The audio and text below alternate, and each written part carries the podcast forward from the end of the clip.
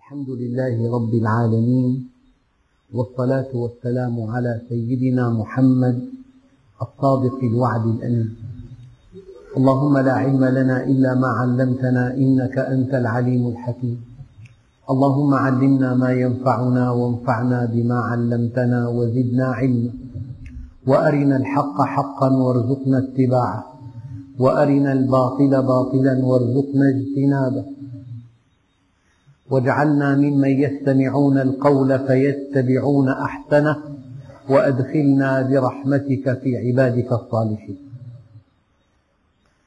أيها الإخوة المؤمنون مع الدرس الثالث والخمسين من دروس سورة البقرة ومع الآية الثالثة والستين بعد المئة وهي قوله تعالى وإلهكم إله واحد لا إله إلا هو الرحمن الرحيم. الله جل جلاله بعد أن قال إن الذين يكتمون ما أنزلنا من البينات والهدى من بعد ما بيناه للناس في الكتاب أولئك يلعنهم الله ويلعنهم اللاعنون. ما الحقيقة الكبرى التي ينبغي أن تبين؟ ما الحقيقة العظمى التي ينبغي أن يعلن عنها دائما وإلهكم إله واحد؟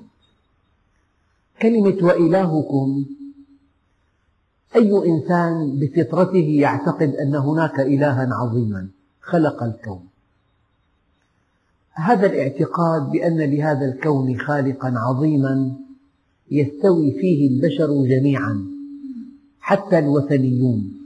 ما نعبدهم إلا ليقربونا إلى الله زلفى. ولكن الموضوع اليوم الذي ورد في هذه الآية أن هذا الإله العظيم الذي خلق السماوات والأرض هو بيده كل شيء ليس خالقا فقط بل مسيرا. الله ليس خلاقا بل فعال. بيده أدق التفاصيل وما تسقط من ورقة إلا هو يعلمها كل قصص القرآن الكريم مؤداها أن الله عز وجل إله حي قيوم فعال مهيمن. لذلك إلهكم أيها الناس إله واحد. في, في أزمان البعد عن الله توهم الناس آلهة غير الله. الجهة التي تخافون منها. الجهة التي تعظمونها. هي جهة واحدة هي الله. أناس عبدوا الشمس أناس عبدوا البقر أناس عبدوا مظاهر الطبيعة أناس عبدوا الذي تخافه وترجوه وتعتقد أن الأمر كله بيده هو الله. ولا إله آخر معه أبدا. وإلهكم إله واحد. هذا كلام خطير أيها الإخوة. إنسان مسلم عادي قد يتوهم.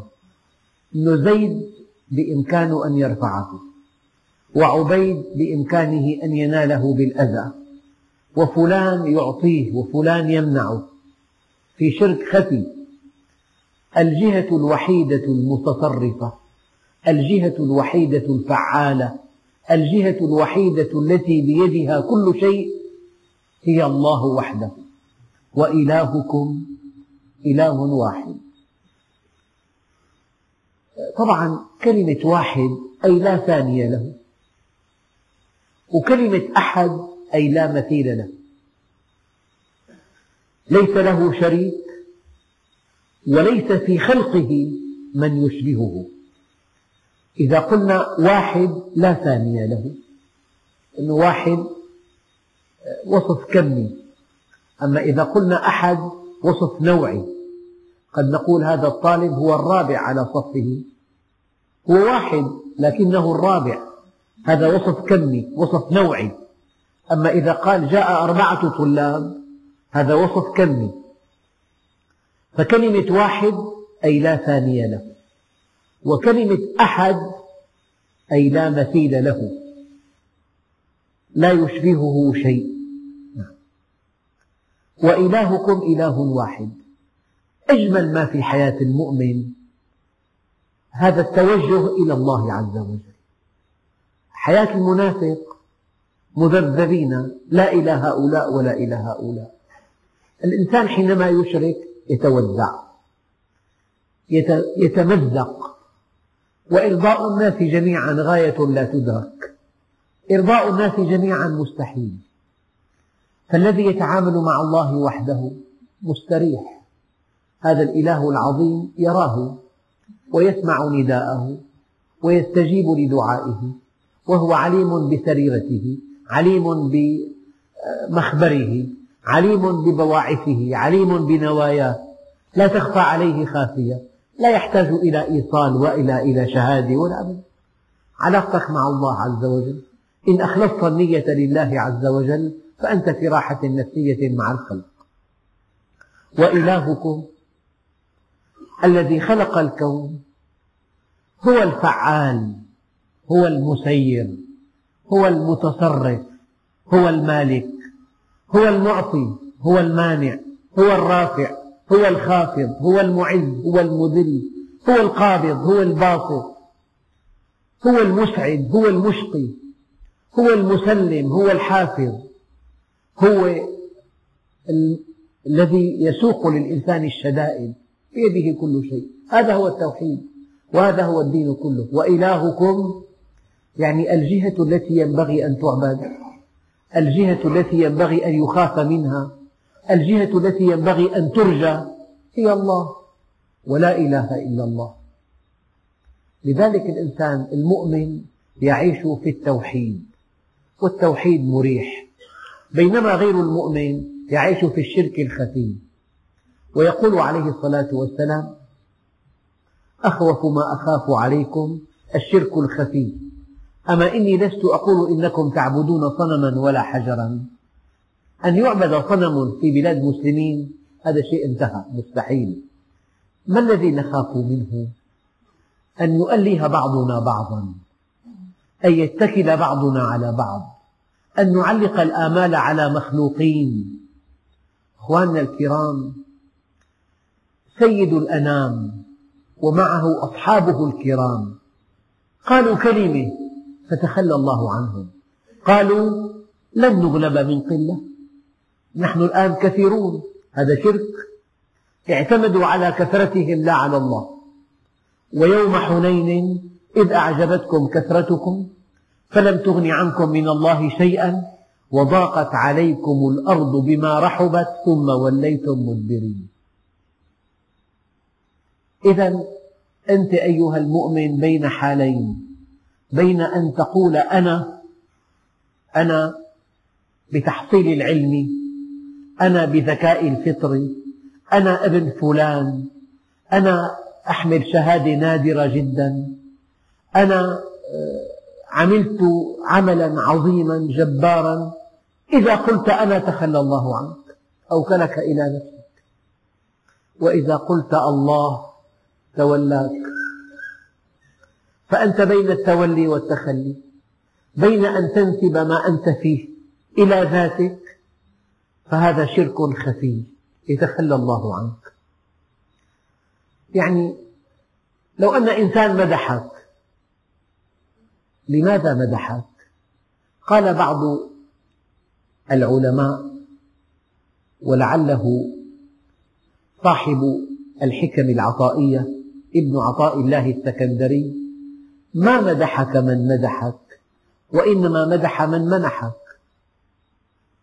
إذا أعطاك, أعطاك الله فهما دقيقا أو لسانا طليقا أو حكمة أو أعطاك قدرة على كسب المال أو أعطاك قدرة على الفهم. فإذا مدحك إنسان وكنت أنت موحدا يجب أن تذوب خجلا من الله عز وجل. لأن هذا الذي مدحك لولا أن الله منحك لما مدحك. فهو في الحقيقة يمدح من منحك لا يمدحك أنت. ما مدحك من مدحك بل مدح من منحك. فالمؤمن كلما سمع ثناء الناس عليه ذاب تواضعا لله عز وجل. ذاب شكرا له. أنا لا أنسى أخ كريم تبرع ببيت يعني غالي جدا تبرع به لعمل طيب. أقيم له حفل تكريم. وكل من ألقى كلمات أشادوا بإحسانه وفضله. إلا أحد إخوتنا الكرام لفت نظره فقال له أيها المحسن الكريم كان من الممكن أن تكون أحد المنتفعين بجمعيتنا ولكن الله كرمك فجعلك تعطي لا تأخذ تعطي ولا تأخذ يعني أنت حينما تمشي في الطريق وترى من ينقب في الحاوية ليأكل شيئا فاسدا من شدة الجوع. كان من الممكن أن تكون مكانه. اشكر الله عز وجل على أن كفاك على أنه لم يجعلك تقف هذا الموقف الصعب. فالإنسان الموحد لا يرى إلا فضل الله عليه. يعني إذا دخل أراد أن يفرغ مثانته هذه نعمة كبرى جدا. لو أن هذا الماء حبس في المثانة عملية وإسعاف وتخدير وتمييل لو أن هذا الكأس منع عنك تشتريه بنصف ما تملك يعني أحد المرضى في كليته مصاب بفشل كلوي ذهب إلى غسيل كليته في المستشفى قالت له الممرضة بعنف وبقسوة لا تشرب ماء الآلة معطلة.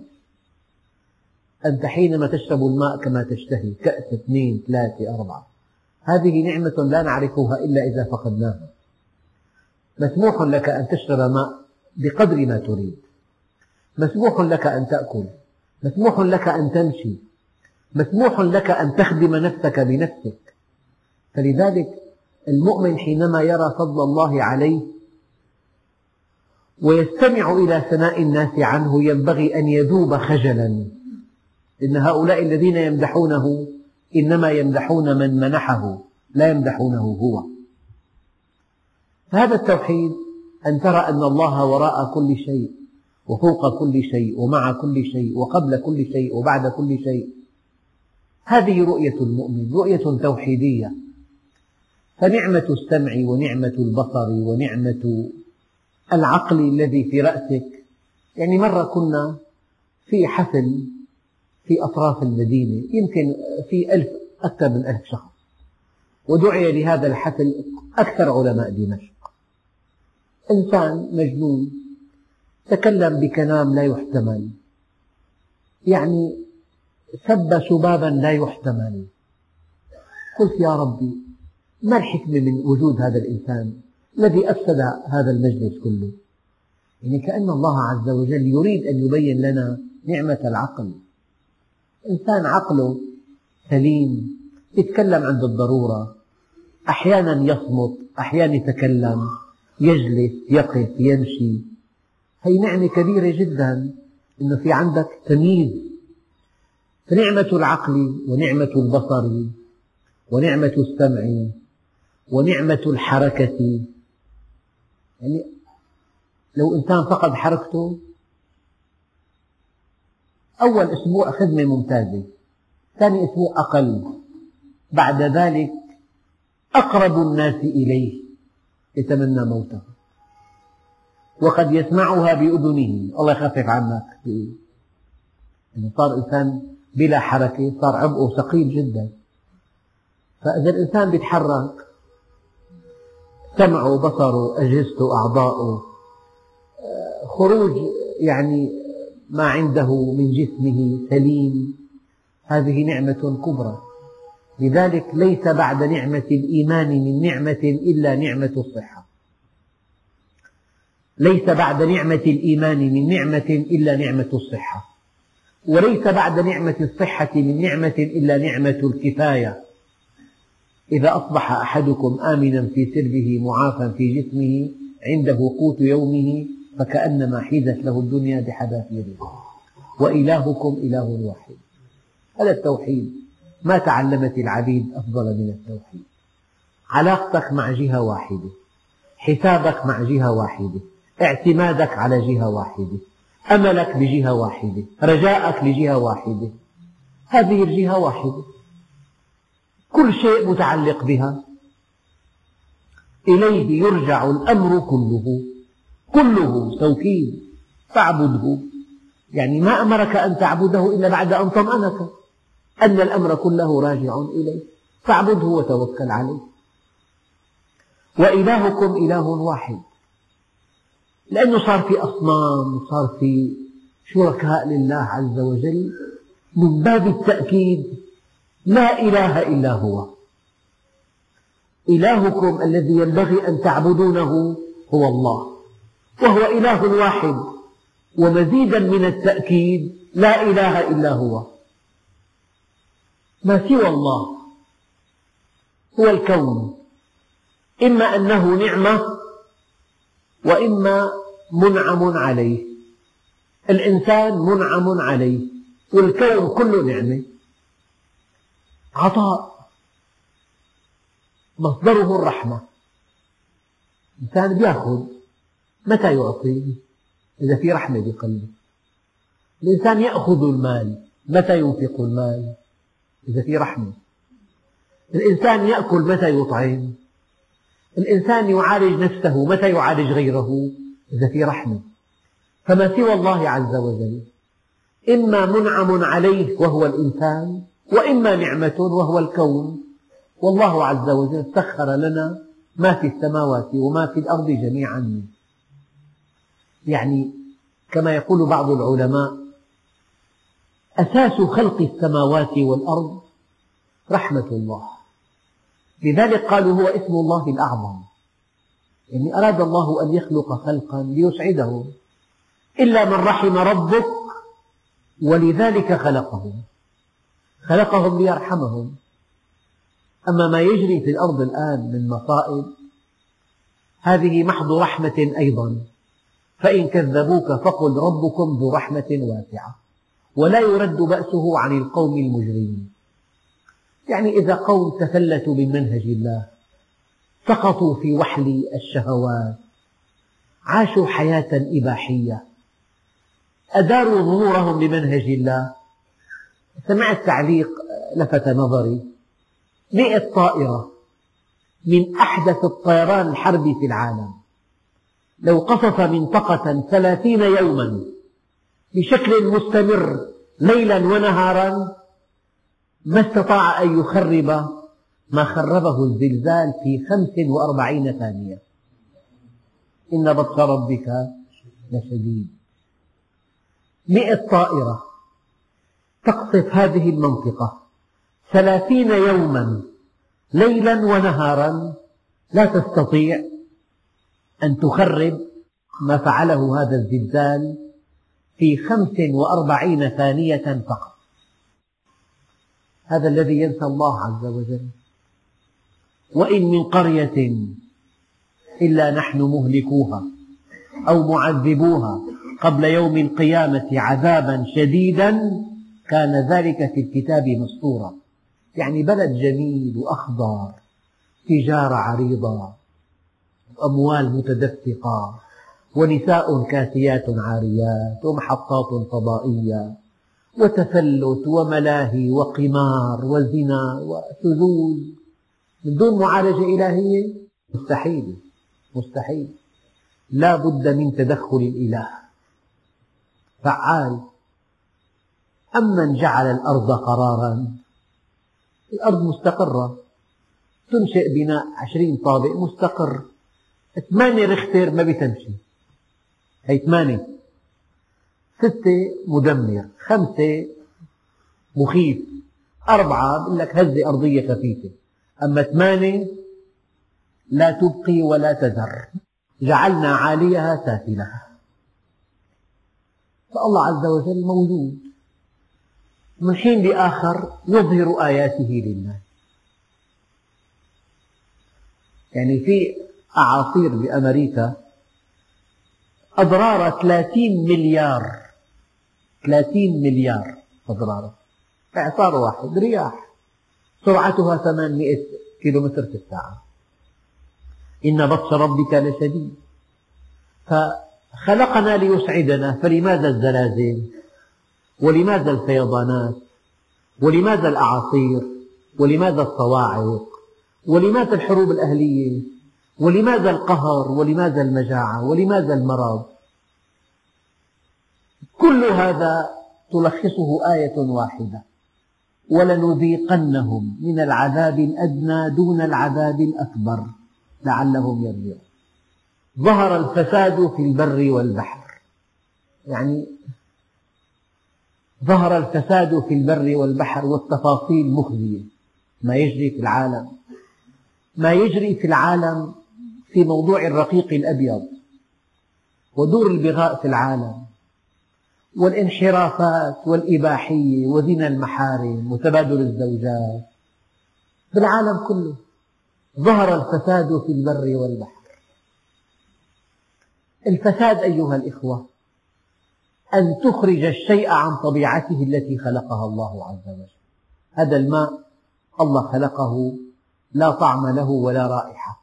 وهو صاف أي طبيعته؟ لو كان له رائحة كريهة معنى ماء فاسد لو كان في عكر ماء فاسد فالفساد أن تخرج الشيء عن طبيعته. فتاة طاهرة نقية عفيفة. أي الله عز وجل خلقها على فطرة سليمة.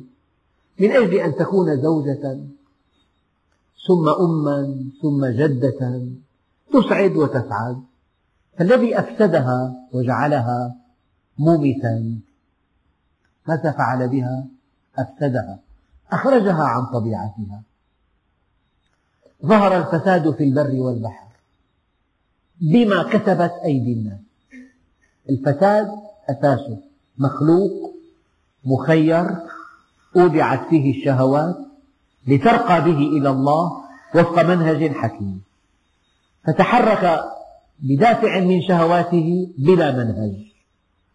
سيارة من أحدث الصناعات. مصممة كي تسعدك لكن في مقود تحتاج إلى سائق ماهر. إذا السائق شرب الخمر وغاب عن الوعي ونزل في الوادي وتحطمت السيارة وأهلكت صاحبها الخطأ بالصنعة أم بالذي يستخدم هذه الآلة؟ المستخدم الخطأ.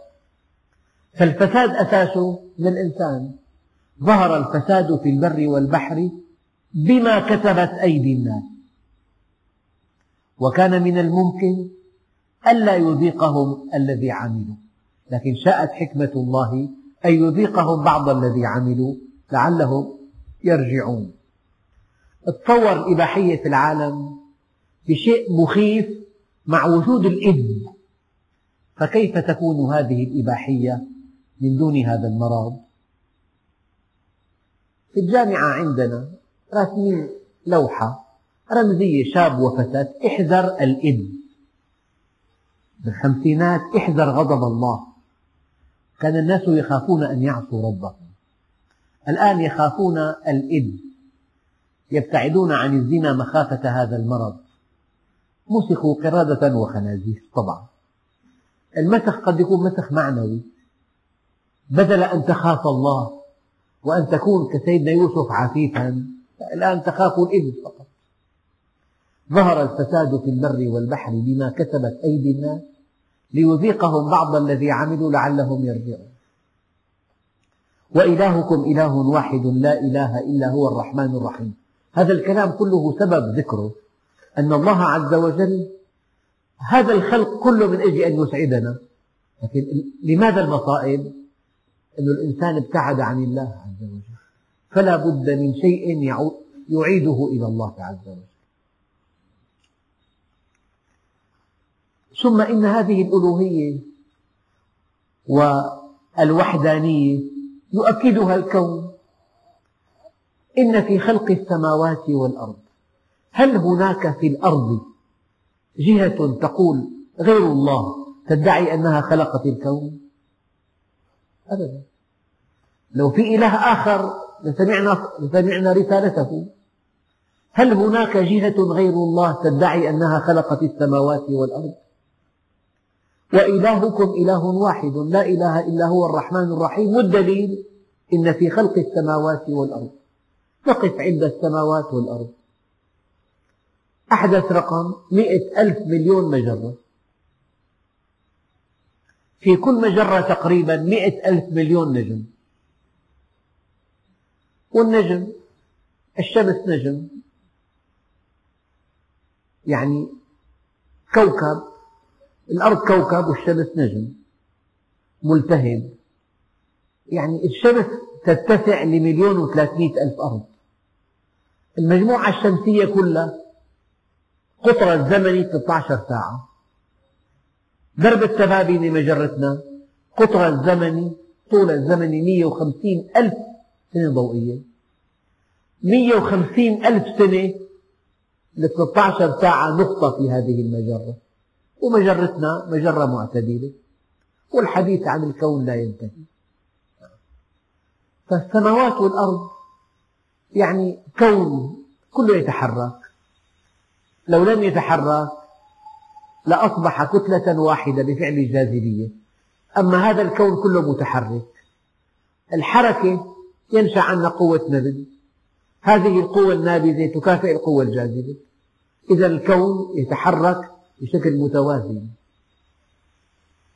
مرة ضربت مثل يعني إذا إنسان اختصاصه بالفيزياء وضعنا له كرتين قطعتان مغناطيسيتان متساويتان متكافئتان في مكانين على سطح ثقيل. وجئنا بكرة حديدية بينهما.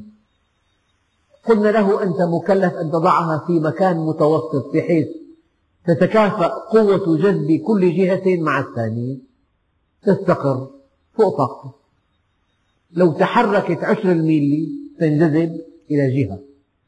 أما أن تضعها في مكان تستقر بحيث تتكافأ قوى التجاذب هذا فوق طاقة الإنسان. لو أن الكتلتين غير متساويتين أصعب بكثير بدها حسابات دقيقة جدا. لو كان ثلاث كتل لو أن هذه الكتل في فراغ لو أنها متحركة تصور كتل متفاوتة في الحجم. متحركة متجاذبة والمحصلة نظام دقيق جدا. المحصلة أنه ساعة بيج بن هي أدق ساعة بالعالم تضبط على أحد النجوم. قد تقصر أو تقدم في العام ثانية واحدة والنجم ما بيغير. معنى ذلك هناك دقة في الحركة مذهلة. فمع التفاوت في الحجم والسرعة والمسافات والحركة الدائمة الكون مستقر. سموه هذا التوازن الحركي. إن في خلق السماوات هل هناك جهة غير الله تدعي أنها خلقت السماوات والأرض؟ إن في خلق السماوات والأرض. يعني نحن في المدن لا نرى السماء قلما نراها. لو ذهبت إلى الريف واستلقيت على الأرض ونظرت إلى السماء في أيام غياب القمر المنظر مدهش مدهش. هذا النجم الأبيض مر في مرحلة ثانية. النجم الأحمر يكون نجم فتي. بعد ملايين ملايين ملايين ملايين السنين ينقلب إلى نجم أبيض. ثم إلى ثقب أسود. ينتقل من نجم أحمر إلى نجم أبيض إلى نجم أسود. الأسود صار مقبرة. لو دخلته الأرض لو دخلت الأرض ثقبا أسودا لأصبح حجمها بحجم البيضة. مع الوزن نفسه. هيك والضغط. إن في خلق السماوات والأرض. يعني إذا كان بيننا وبين أقرب نجم ملتهب أربع سنوات ضوئية فقط. لو أردنا أن نصل إليها بسيارة نحتاج إلى خمسين مليون سنة. شوف سيدنا عيسى جاء قبل 1999 2000 سنة من أجل أن نصل إلى أقرب نجم ملتهب نحتاج إلى خمسين مليون سنة سيارة. طيب نجم القطب أربعة آلاف سنة. في مجرة المسلسلة مرأة المسلسلة مليونين سنة. في أربعة وعشرين ألف مليون. ما هذه المسافات؟ فلا أقسم بمواقع النجوم وإنه لقسم لو تعلمون عظيم. الشمس منبع ضوئي حراري والأرض هنا. لو أن الأرض لا تدور حول نفسها الحياة انتهت. الوجه المقابل للشمس 350 درجة والوجه الآخر 270 تحت الصفر. ما في حياة. تدور. إذا من أين جاء تعاقب الليل والنهار؟ من دورانها حول نفسها. لو أنها تدور هكذا لا هكذا. الشمس هنا والأرض هنا تدور هكذا. يعني باللغة الرياضية تدور على محور موازي لمستوى دورانها حول الشمس. أيضا كأنها واقفة. قسم يدور هكذا مقابل للشمس 350 قسم 270 تحت الصفر انتهت الحياة. بقي أن تدور هكذا. الشمس هنا أن تدور هكذا. لو دارت هكذا على محور متعامد مع مستوى دورانها هيك صيف أبدي شتاء أبدي ربيع أبدي خريف أبدي. ما في فصول لكن جلت حكمة الله عز وجل. جعل الأرض تدور على محور مائل. لما كان مائل صار في إلى وضعين الأرض. الشمس هنا. هنا شمال الكرة الأرضية صيف الأشعة عمودية. جنوبها شتاء الأشعة مائلة. بالفصل المقابل انعكست الآية. صار جنوبها أشعة عمودية شمال مائلة. صار في فصول. إذا لولا دورة الأرض حول نفسها على محور ليس موازي موازن لمستوى دورانها لما كان ليل ولا نهار. لو دارت على محور عمودي لألغيت الفصول. إنها تدور على محور مائل. فصار في ليل ونهار. هلا اختلاف الليل والنهار له معاني كثيرة. أول معنى تعاقب الليل والنهار. المعنى الثاني اختلاف طول الليل والنهار من فصل إلى فصل. من سبعة عشر ساعة إلى 12 ساعة. بين الشتاء وبين الصيف. ف والليل بالصيف قصير بالشتاء طويل. والنهار بالصيف طويل بالشتاء قصير. فاختلاف الليل والنهار تعاقب الليل والنهار أو تبدل أطوال الليل والنهار. هذا من آيات الله لو إنسان هيك متفرغ وتطور حركة الأرض حول نفسها وحول الشمس ومستوي دورانها ومحور المائل شيء مذهل. من هذه الآيات والفلك التي تجري في البحر لماذا جعل الله البحر أربع أخماس يابسة لأن الأرض تحتاج إلى أمطار والأمطار تحتاج إلى تبخر. لا بد من مسطحات مائية واسعة جدا. البحر همزة اتصال بين القارات كيف ننتقل عبره؟ لا بد من مراكب. ما الذي يمنع المراكب أن تغرق في البحر؟ الله خلق قوة بالبحر اسمها قوة دافعة أرخميدس. كشفها العالم أرخميدس. يعني إذا أنت حملت وعاء في ماء له وزن. بتحس بوزنه. قد يكون عشرين كيلو. ضعه في بركة ماء راح نص وزنه. في بالماء قوة دافعة نحو الأعلى. لولا هذه القوة ما كان في شيء اسمه بواخر بالبحر. البواخر أداة اتصال بين القارات. كل الخيرات التي ترونها بسبب التبادل التجاري بالعالم. لماذا الآن المقاطعة مخيفة جدا؟ بتمنع التبادل التجاري. الله جعل الأرض كلها متكاملة مع بعضها. فأي بلد يقاطع اقتصاديا بيموتوا أهله. فالله جعل هذا البحر أداة اتصال بين القارات وجعل فيه القوة الدافعة نحو الأعلى. تماسك الذرات المائية ينشأ عن هذا التماسك قوة دفع نحو الأعلى. يعني الذرات المائية ترفض أن, تتو... أن تتباعد. رفضها أن تتباعد بالمقابل قوة نحو الأعلى. تلاقي باخرة حمولتها مليون طن. الآن في بواخر. حمولتها مليون طن. مدينة في البحر ماشي. ما الذي يمنعها أن تقع في القاع؟ هذا الخلق الإلهي والفلك التي تجري في البحر. بما ينفع الناس. نتابع الآيات الكونية الدالة على وحدانية الله. الله عز وجل ذم وتوعد أولئك الذين يكتمون العلم. وقال ينبغي أن تبينوا أن إلهكم إله واحد وأنه رحمن رحيم وهذا هو الدليل وهذا هو الطريق إلى الإيمان بإله واحد. وما أنزل الله من السماء من ماء فأحيا به الأرض بعد موتها. قال تعالى وجعلنا من الماء كل شيء حي. يعني قضية الماء قضية الحياة في الدنيا. فأينما وجدت الماء وجدت الحياة. الماء فقد تفقد معه الحياة. وربنا عز وجل أقولها مرات كثيرة إذا قنن تقنين الله تقنين تأديب لا تقنين عجز ولا تقنين بخل.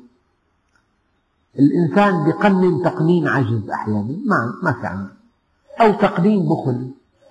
إلا أن الله إذا قنن تقنين تأديب. ولو أنهم استقاموا على الطريقة لأسقيناهم ماء غدقا لنفتنهم فيه. وما أنزل الله من السماء من ماء فأحيا به الأرض بعد موتها وبث فيها من كل دابة. يعني الماء ينبت الزرع والزرع يأكله الحيوان والإنسان ينتفع بالنبات والحيوان معا. لذلك لو انعدمت المطر لهلك الزرع والضرع وهلك الإنسان.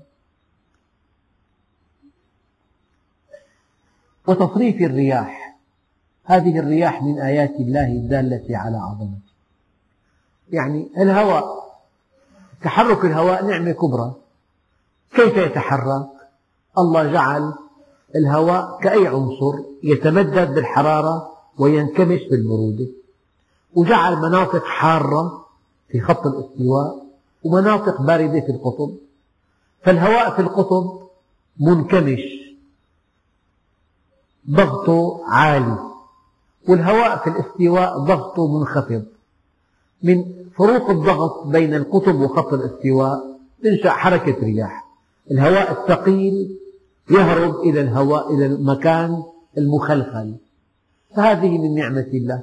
مع دوران الأرض ينشأ سيارات من الهواء من الشمال إلى الجنوب الشرقي هكذا.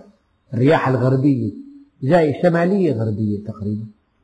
هذه الرياح تسوق السحاب والسحاب في أمطار سقناه إلى بلد ميت فأحيينا به الأرض بعد موته. وتصريف الرياح والسحاب المسخر بين السماء والأرض. يعني ما الذي يحمل السحاب؟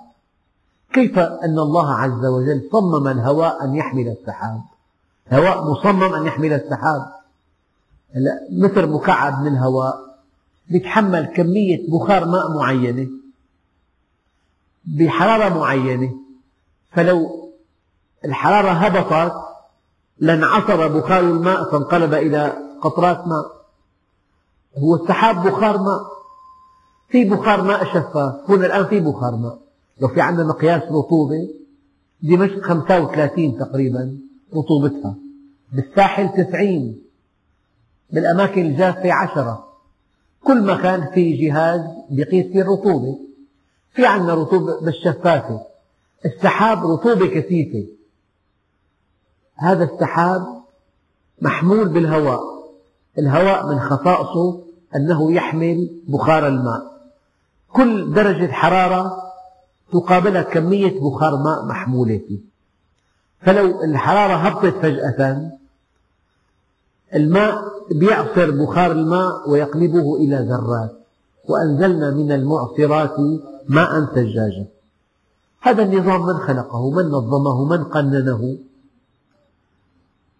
والسحاب المسخر بين السماء والأرض. مسخر, مسخر حملا ومسخر تنقلا. من ينقل السحاب؟ من مكان إلى مكان. يعني إذا الإنسان ركب طائرة يرى السحب من أعلى كأنها جبال.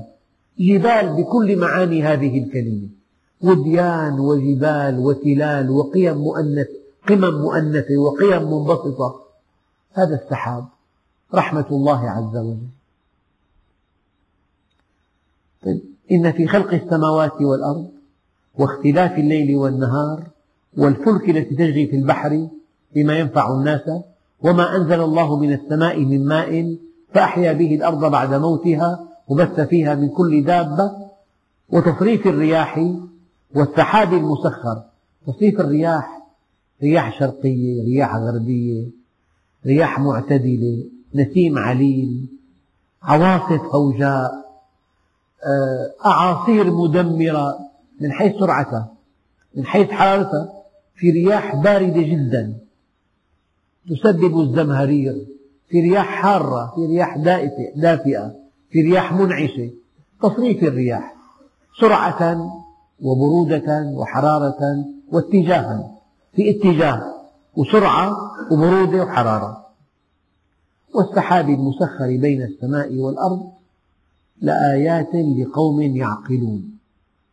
أيها الإخوة في القرآن ألف وثلاثمائة آية كونية. هذه طريق معرفتنا بالله عز وجل. ما بث الله هذه الآيات ولا تحدث عنها في قرآنه إلا كي تكون لنا موضوعات للتفكر وفي درس آخر إن شاء الله نتابع هذا الموضوع والحمد لله رب العالمين. بسم الله الرحمن الرحيم. الحمد لله رب العالمين والصلاة والسلام على سيدنا محمد الصادق الوعد الأمين. اللهم أعطنا ولا تحرمنا أكرمنا ولا تهنا. آمنا في أوطاننا آثرنا ولا تؤثر علينا أرضنا وارض عنا. وصلى الله على سيدنا محمد النبي الأمي وعلى آله وصحبه وسلم. والحمد لله رب العالمين.